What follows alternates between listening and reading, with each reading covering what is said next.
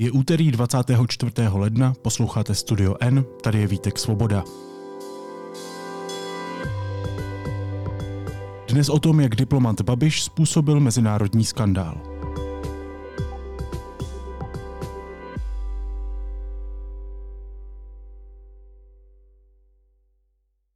Má poslat Česko vojáky do otevřeného konfliktu v případě útoku na Polsko nebo pobaltské státy? Kam myslíte?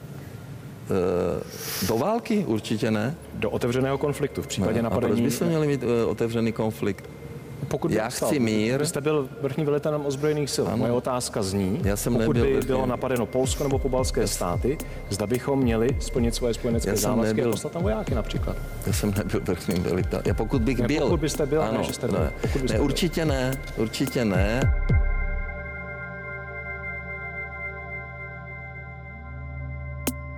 Andrej Babiš v prezidentské debatě České televize jasně prohlásil, že by v případě napadení po Baltí nebo Polska neposlal české vojáky na pomoc. Hned po vysílání se to jeho tým snažil hasit na Twitteru. V rozhovoru pro televizi Nova pak Babiš otázku označil za past a provokaci. Závazky, které plynou z členství v NATO, by prý jako prezident plnil. Byla to provokace toho moderátora, který... Proč mluví moderátor o válce? Jeho výroku si ale stihla všimnout nejen česká, ale i zahraniční média a tím pádem i politici. Jaký typ diplomata je tedy Andrej Babiš? Hostem podcastu je redaktor deníku N Jan Virnicer. Honzo, ahoj, vítej. Ahoj a díky za pozvání. Pokud by se Andrej Babiš stal prezidentem, jaký pocit by to po téhleté debatě probudilo v našich spojencích, například v obyvatelstvu Polska, Estonska, Litvy? No, já upřímně nevím, jestli by to jako mohlo vzbudit nějaké dobré pocity právě s ohledem na to, co eh, Andrej Babiš řekl v té debatě České televize, jak už si zmínil, protože mm, skutečně není obvyklé a já se marně snažím si vzpomenout, jestli vůbec eh, někdy nějaký politik na to řekl takhle otevřeně, eh, že by prostě nedodržel spojenecký závazek. Eh, Respektive my se k tomu asi dostaneme, ono je to trošičku složitější. Spojenecký závazek není jenom vyslání vojáků, ale Andrej Babiš ten závazek prostě popřel víceméně unblock v tom pořadu. Takže já, já opravdu nevím, jestli někdo takhle někdy v NATO vystoupil v tomhle duchu. Mluvíme o tom tedy proto, znova to připomenu, eh, kandidát na prezidenta, poslanec Andrej Babiš v nedělní debatě České televize řekl, že by určitě neposlal české vojáky na pomoc spojencům, kdyby byli napadeni. Konkrétně byla řeč o Pobaltí a Polsku. Ano, ne. Ne, určitě ne, určitě ne a já si myslím, že je potřeba mluvit o míru. Pan generál mluví o válce, Počkejte, vláda mluví počkejte, o počkejte. válce. Říkám si, to asi není náhoda, že moderátor Martin Řezníček a editoři České televize zmínili zrovna tyhle země.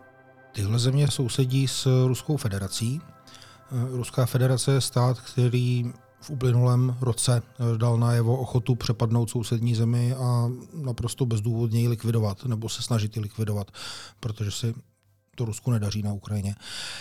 A eh, tyhle země taky mají eh, společnou historii s eh, Sovětským svazem, kde pobalské státy byly Sovětským svazem vlastně okupovány a násilně začleněny do sovětského impéria.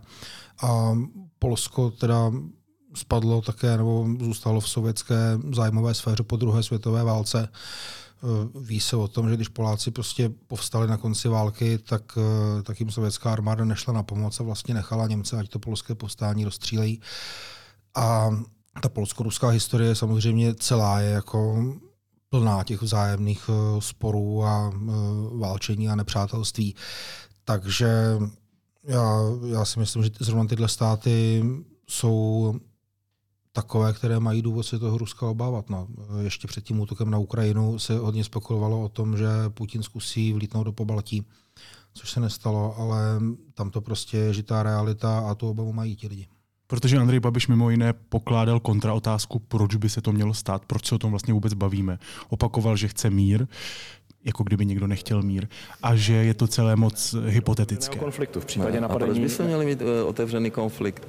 Pokud by Já chci mír. Byl... Je to tak moc hypotetické? Myslím hrozbu napadení našich spojenců ze strany Ruska. Já si myslím, že eh, do jisté míry, eh, buďme upřímní, to teďka hypotetické je. Myslím to tak, že dokud ruská armáda válčí na Ukrajině a přichází tam o spoustu techniky a spoustu lidí a spoustu zdrojů, tak prostě nemá kapacitu zautočit někde jinde. Ale ta válka nepotrvá věčně. Eh, ta válka někdy nějak skončí. Za pár let může být třeba v Americe jiná politická reprezentace, která se nebude dívat eh, tak ochotně na možnost pomáhat třeba Evropanům nebo eh, stát za nimi, to nevíme, nechci to předjímat. Já doufám, že se to nestane, ale nechci to předjímat. A hm, ty státy tam prostě tu obavu, eh, tu obavu mají z nějakého ruského útoku, tak za posledních 14 eh, až 15 let Rusko prostě třikrát přepadlo sousední zemi a bralo ji území. To je, to je realita. Pokud, eh, pokud si řekneme, že se to stalo jenom třikrát za posledních 15 let a už se to určitě nestane, že teď už Rusové budou hodní, nevím, no já bych na to asi nechtěl spolehat úplně. Babiš by se navíc stal jako prezident velitelem našich ozbrojených sil, takže ta otázka na něj je naprosto na místě, ne? Ta otázka je určitě legitimní, protože prezident je prostě nejvyšší reprezentant země. Já bych eh, asi na tomhle místě chtěl říct, že otázka vysílání vojáků není eh, věcí prezidenta. O tom rozhoduje vláda a eh, pokud jde o pomoc napadeným spojencům, tak by o tom patrně rozhodla vláda velice rychle. Potom by to předložila ke zpětnému schválení parlamentu podle ústavy. Tak to ústavně funguje tady v tom případě. To je podle mě jedna věc, která úplně nezazněla zatím, nebo nebyla možná patrná z té české televize, nebyl tam úplně prostor to vysvětlit. Je to, to je v pořádku, to řekněme tady. A potom ta druhá věc, alianční státy nemusí automaticky okamžitě vyslat armádu na pomoc napadené zemi. Takhle to nefunguje. Oni by se, ta napadená země by eh, vyvolala jednání o aktivaci toho článku 5 o kolektivní obraně. Pak, když by se všech 30 členů aliance shodlo, že došlo k napadení, tak by řekli ano, jsme napadeni. A potom by každý z těch států reagoval podle vlastní úvahy. Eh, buď by nabídl vojáky nebo nějakou jinou pomoc, nebo třeba by řekl, že nenabízí nic.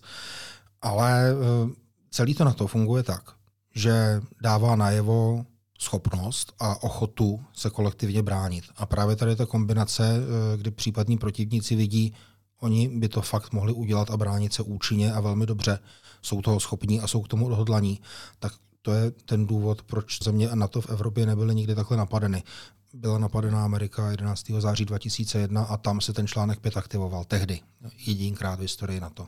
Rozumím tomu, co říkáš, i rozumím tomu, že prezident nehraje klíčovou roli při napadení nějakého eh, spojeneckého státu. Eh, zároveň by mě zajímalo, co by to pro Česko znamenalo, kdyby se ta Babišova slova naplnila, kdyby prezident Česka zabránil tomu, aby v případě napadení našich spojenců naše země prostě vyrazila na pomoc. No já úplně nevím, jak on by tomu mohl zabránit, protože vláda by prostě eh, rozhodla o vyslání vojáků, možná třeba našich vojáků, kteří jsou teďka vyčleněni, nebo vojáků, kteří bývají vyčleněni pro síly rychlé reakce na to. A ti vojáci z nějakých uskupení na to, které tady na to jsou připravené, jsou udržováni ve vysoké pohotovosti, tak by tam prostě velmi rychle přijeli a zapojili se do obrany. A prezident v tom nemá žádné slovo. Prezident tady v tom jako nemůže nic udělat. Takže tím vlastně horší a absurdnější je ten Babišův výrok, který, který tady vlastně jako dal najevo, že by snad Češi nedodrželi spojenecké závazky, ačkoliv by s tím nemohl vůbec nic dělat. On vlastně jenom někam přišel, nemohl udělat eh, nic dobrého, tak aspoň něco zkazil, šlápl. No.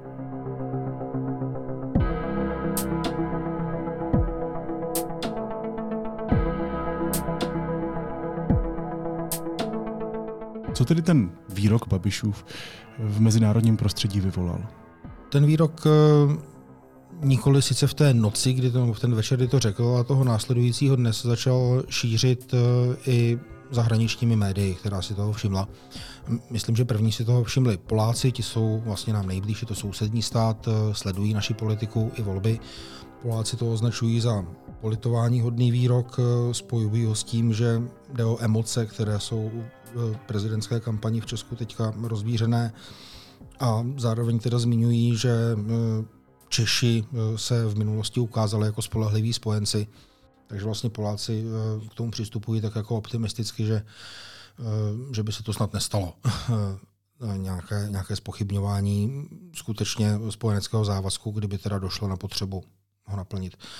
Vyvolalo to eh, pozdvižení i v baltských státech. Eh, Estonci, Lotyši, Litevci na úrovni ministrů zahraničí se proti tomu ohradili a vlastně litevský ministr zahraničí Gabrielus Landbergis řekl takovou hrozně z mýho pohledu pěknou věc, že kdyby kdykoliv byla ohrožená česká suverenita, teritoriální integrita, tak by Litevci přišli a pomáhali nám. On to vlastně otočil do pozitivna. No řekl to hezky, ale zároveň v tom cítím jakýsi osten, jako to, co jsme právě zaslechli, Jasně. je nepříjemné, ale jenom vám chci říct, my bychom vám pomohli. Jasně, ale tak to je uh, asi takový způsob, jak se ta mezinárodní diplomacie dělá, že oni vlastně se snaží dávat ten pozitivní příklad, jak by to udělali oni. Já si teda upřímně myslím, že oni doufají, že se pan Babiš nestane prezidentem.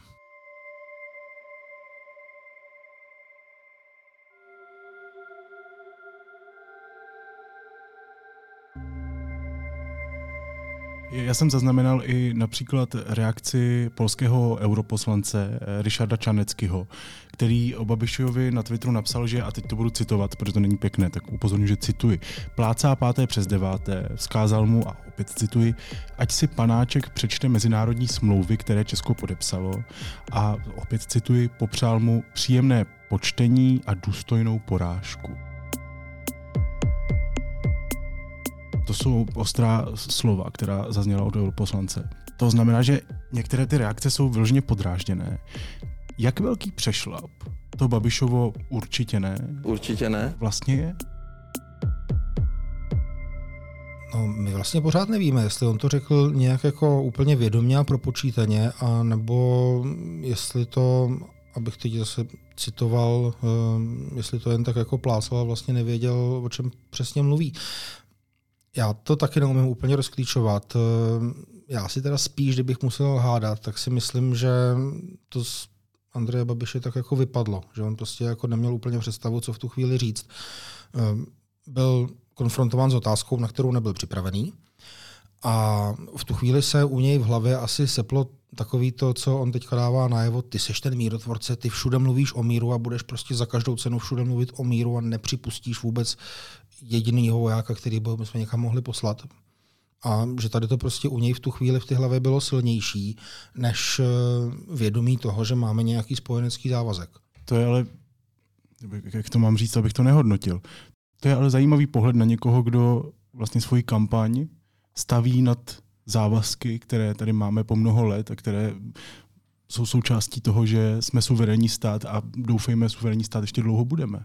Já si myslím, že týmu Andreje Babiše došlo velice rychle, že to je průšvih. A pokusili se okamžitě vlastně po té debatě začít eh, na Twitteru to žehlit tím, že teda na profilu Andreje Babiše Twitterovém jsme četli, že by samozřejmě závazek podle článku 5 eh, kolektivní obrany na to dodržel ale to tak prostě nebylo. On to v té debatě řekl obráceně. On v té, on té debatě výslovně řekl, že by prostě, nebo dal najevo, že nemá sebe menší ochotu nějaký závazek dodržet. To řekl prostě určitě ne, naše vojáky, děti našich žen nikam nepošleme. No tak to je ale opak toho, co potom zkoušeli na tom Twitteru uh, sdělit uh, světu. A jakmile ta pasta byla venku z tuby, tak už se dostává zpátky špatně. Babiš si evidentně řekl, že vyhraje volby na tom, že jeho protivníci, v tuhle chvíli je to teda Petr Pavel, vláda, e, jsou válka a on je mír. A mě zajímá, co to o něm říká jako o diplomatovi, jako o budoucím možném e, nejvyšším ústavním činiteli Česka, který nás bude reprezentovat venku a bude za nás mluvit. Protože e, to o sobě píše na tom slavném, neslavném billboardu, jsem diplomat, ne voják. Chybí tam nějaké přídavné jméno, jsem špatný diplomat, ne voják, nebo jako, jako rozumíš, co to o něm říká jako o diplomatovi? Andrej Babiš je diplomat? Já jsem jako zatím nezaznamenal. Říká to nějaké... o sobě. Říká to o sobě, tak slovo diplomat zní jako uhlazeně, dobře. Snaží se tím spírat body, on se takhle stylizoval do té role. Na druhou stranu já si nejsem jako úplně vědomý nějakých jeho průrazných diplomatických úspěchů, naopak lidi, co s ním spolupracovali, tak ho vždycky popisovali jako takového, řekněme, ukřičeného šéfa. A On sám o sobě vlastně řekl, to je takový známý výrok, jsem urputné hovado. Já jsem urputné hovado. Tak um, nevím, jestli, um, jestli tím jako dával najevo tu svou diplomaci. S Polskem se nedokázalo dohodnout ani na řešení dolů Turov, kousek za hranicema uh, na severu republiky. Já nevím o tom, že by Andrej Babiš jako měl nějaké diplomatické úspěchy za sebou, tak eh, ta diplomacie, přece jen když se naši diplomati připravují někam do ciziny, na ambasády a tak dál, tak eh, to je nějaká práce, nějakým způsobem to studují, učí se prostě ty konvence a tady ty věci. A Andrej Babiš nedává najevo, že by to znal. Já si nemyslím, že by byl diplomat.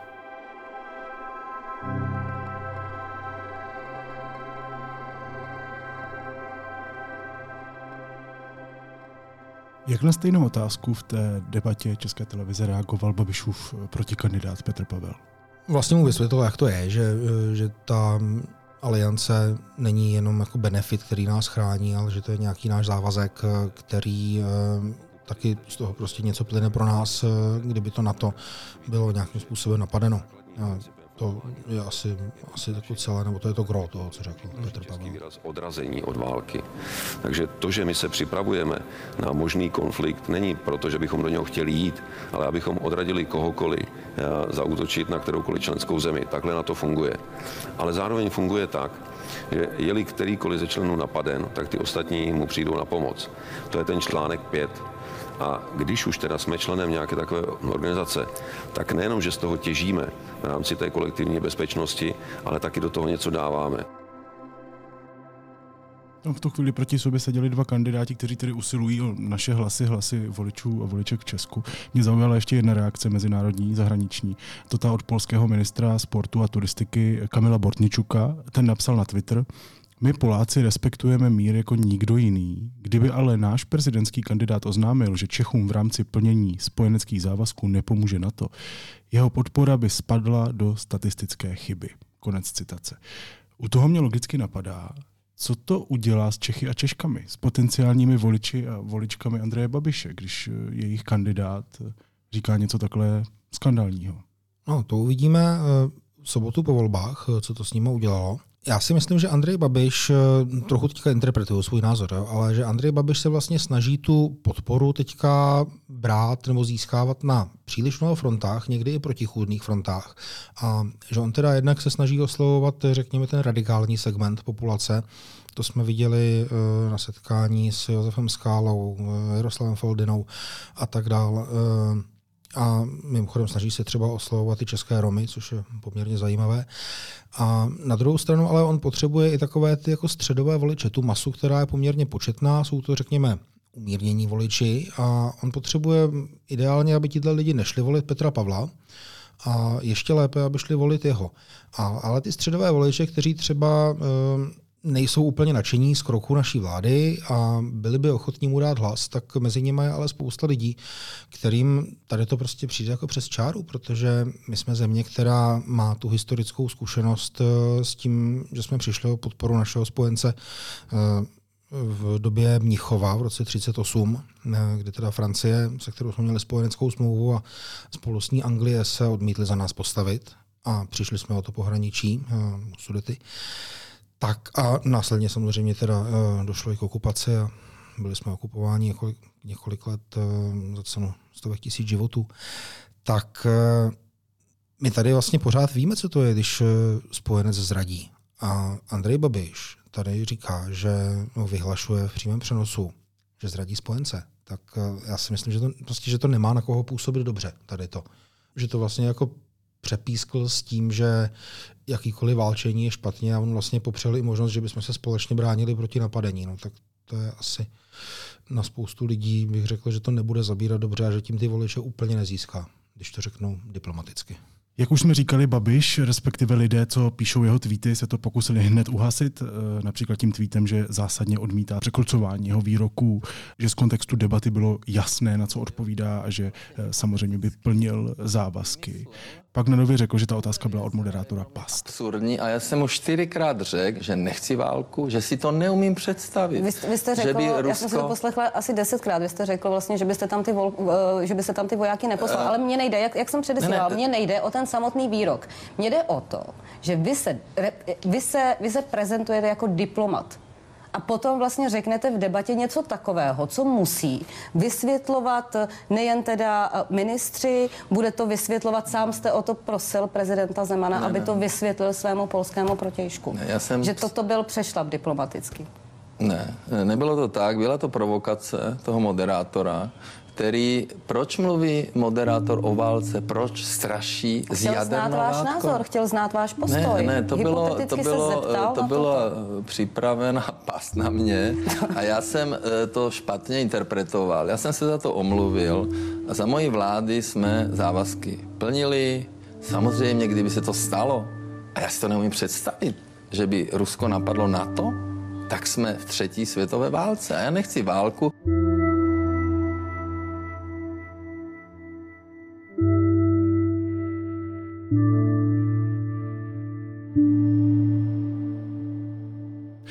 Brně svým fanouškům a samozřejmě i odpůrcům, kteří ho na těch cestách provází, eh, řekl, a to cituji opět, eh, že to trochu posral. A ten redaktor stále a stále do mě říká, já jsem říkal, ne, to se nemůže stát.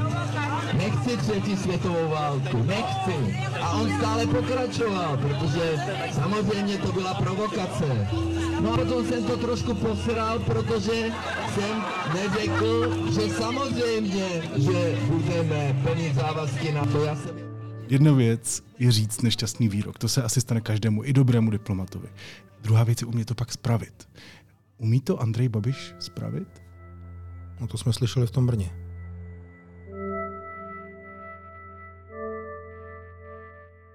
On eh, vlastně vsadil hodně na to rámování, že je diplomat, ne voják.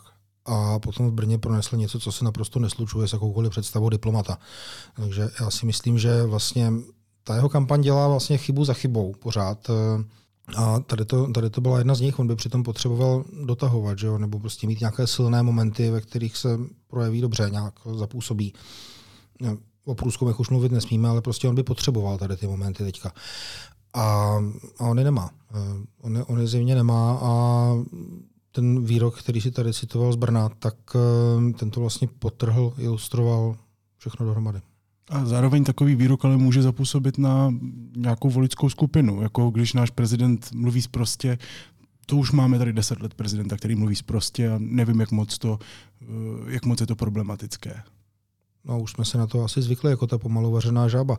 Ale mm, část lidí to vždycky považovala za problematické. Jako někteří lidi se s tím tak trochu jako smířili, možná i proto, že s tím vlastně nejde efektivně nic dělat. Ale blíží se prezidentská volba, lidi vědí, že Miloš Zeman znovu prezidentem nebude, protože mu to ústava nedovoluje a spousta lidí vlastně si od toho slibuje nějakou změnu uh, na tom hradě. A um, já si myslím, že prostě Andrej Babiš eh, tím výrokem v Brně si to hodně zkazil když to řeknu opravdu zase jemně. Možná si to i tak trošku, no, to je, to je jedno. Jaký ty jsi odnesl dojem z té nedělní prezidentské debaty? Já si myslím, že tam Andrej Babiš eh, působil velice uh, sebevědomně, uh, útočně, bojovně. Petr Pavel byl hodně defenzivní, protože, jak víme, tak byl nemocný, měl nějaké prášky snad v sobě i, co jsem slyšel. A Petr Pavel na mě malinko dělal jako dojem, že se možná trochu těší, až teda ta debata skončí. Ehm, to není nic jako řečeno ve zlém, ale nebyl úplně ve své kůži na té debatě. Na druhou stranu i tak dokázal prostě držet nějakou takovou tu státnickou fazonu a ehm, mluvil tam důstojně, bez sporu. A právě ta útočnost Andreje Babiše, ono mě to vedlo trochu k úvaze, že prostě na té české televizi urval nějaké body navíc, které se vlastně nečekali, že urve eh, tím způsobem, jak tam vystupoval. Jenomže potom promluvil o tom, že by zradil spojence a vlastně tu, to momentum se najednou přeneslo úplně někam jinam a už den se nemluví o ničem jiným. Takže vlastně ten jediný wow moment z té debaty byl, že to, já to teda řeknu, Andrej Babiš trošku postavil.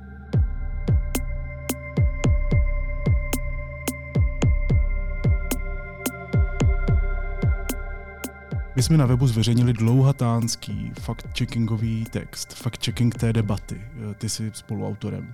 Co je tedy tvůj závěr jako člověka, který si tu debatu musel pustit asi dokonce víckrát možná, nebo aspoň některé části a pak ověřovat jednotlivé výroky? Myslím v oblasti pravdy a lži. Já jsem si to vlastně pouštěl jenom jednou, když to šlo, protože Česká televize potom poměrně brzo měla celý přepis a my jsme ho taky měli redakčními silami, takže jsem mohl vycházet z něj, nebo mohli jsme, protože nás tam dělalo sedm. Andrej Babiš tam prostě měl mnoho zavádějících výroků, některé výroky vyloženě nepravdivé či lživé. No, v porovnání s Petrem Pavlem jako násobně víc. U Petra Pavla to byly spíš nějaké drobnosti, eh, kde nebyl přesný nebo prostě řekl nějaký omyl. Ale u toho Andreje Babiše je vidět, že on to prostě používá jako strategii. A on si to možná ani neuvědomuje, eh, že prostě jako neříká pravdu. Jo? Eh, nebo třeba, že vyloženě lže. Vidíme to třeba na tom, že označuje Petra Pavla jako zapisovatele na, na to. No, tak, eh, a o chvíli vedle se prostě prsí, že prezident a ministr a premiér prostě dělali všechno pro to, aby ho tam dostali. No to asi neděláš, když potřebuješ někam dostat zapisovatele. Že jo. Takže třeba tady to s tím zapisovatelem je tak očividná směšná lež, že já nevím, proč to má Andrej Babiš zapotřebí. Ale zase asi vycházím teda z toho, že se snaží jakýmkoliv způsobem vyhrát ty volby, že u něj ten účel opravdu světí prostředky.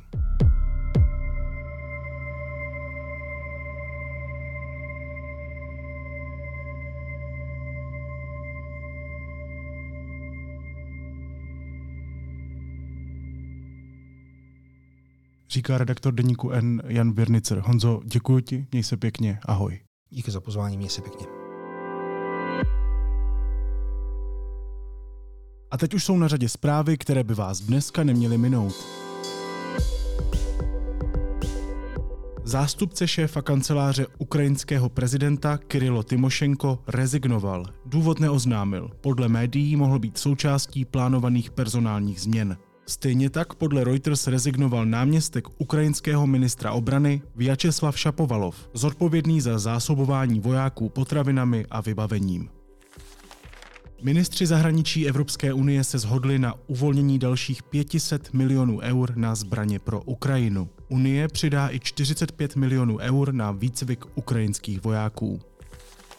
Lotyšsko oznámilo snížení diplomatických vztahů s Ruskem. Velvyslanec má zemi opustit 24. února, rok od prvního dne plnohodnotné invaze Ruska na Ukrajinu. Andrej Babiš tvrdí, že obdržel anonymní dopis, ve kterému odesílatel vyhrožuje smrtí. Expremiér také zdůraznil, že agresivita se stupňuje i na jeho předvolebních mítincích. Babiš proto ukončil svou kontaktní prezidentskou kampaň. Jeho protivník Petr Pavel mezi tím Babiše vyzval, aby uklidnil situaci v Česku a Piráti vystoupili z Aliance pro stabilitu, kterou vytvořili s Prahou sobě. Důvodem je snaha složit koalici jen se spolu a starosty. Strany věří, že by Praha mohla mít nové vedení do jednání zastupitelstva 16. února.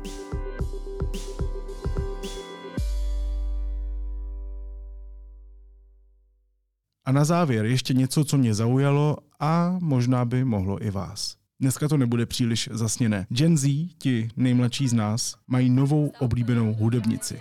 Jmenuje se Ice Spice, je jí 23, narodila se a žije v Bronxu a hudební magazíny a recenzenti a recenzentky jí předvídají velkou budoucnost. A nutno říct, že právě.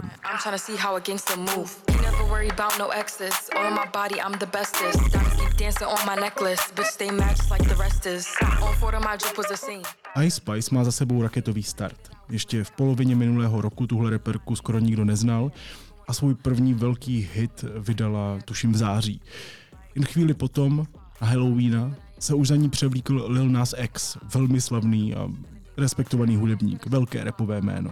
Trvalo to opravdu jenom chviličku. No a Ice Spice, která teď opravdu vybuchuje na internetu a je The Thing, takzvaně, o ní se teď mluví, vydala před chvílí, myslím, že 5. ledna, eh, svoje debitové EP, které se jmenuje Like. A pokud máte rádi rap, tak stojí za vaši pozornost.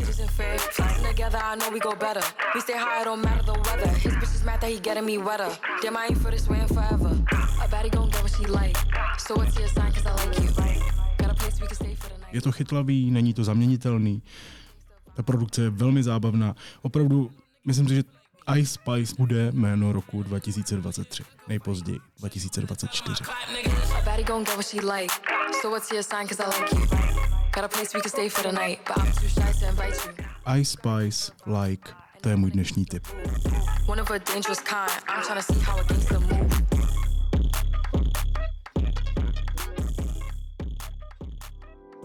Naslyšenou zítra.